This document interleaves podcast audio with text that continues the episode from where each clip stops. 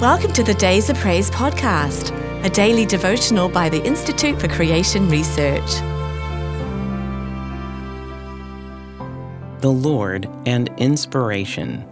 And the Lord called unto Moses, and spoke unto him out of the tabernacle of the congregation, saying, Leviticus 1 1.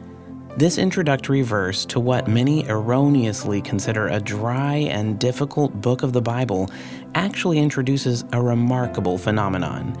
All the rest of the chapter consists of a direct quotation from the Lord Himself. In fact, most of the rest of the book also consists solely of the direct words of God, except for an occasional interjection of a statement that God was still speaking.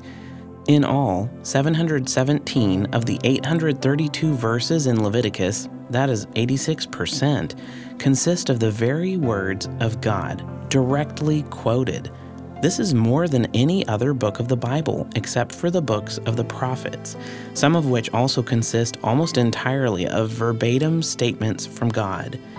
The same situation is found in lesser but still substantial degrees in other historical books, not to mention the extensive quotations from the sermons and discourses of Christ in the four Gospels. While it is true that the Holy Spirit used many different means by which to convey the Scriptures, all of which are verbally inspired and fully inerrant to writing, it is also true that on many occasions what amounts to the dictation method was used by him. Evangelicals have often been intimidated by the scientists' ridicule of this mechanical theory of inspiration, but they should not be. God is well able to use whatever means He chooses to reveal His word to men, and we should simply take Him at His word. Leviticus is a guidebook for the consecration and cleansing of God's people, especially His priests. In the new covenant, all believers are priests and therefore are expected to be consecrated and pure.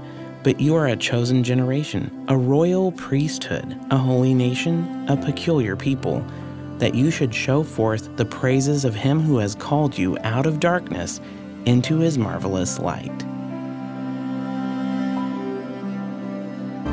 If you've enjoyed today's devotional, be sure to subscribe wherever you listen to podcasts and please rate and review so more listeners can find us. To support ICR's ministry, visit icr.org forward slash donate. Your gift of any amount helps us reach others with biblical truth and encouragement.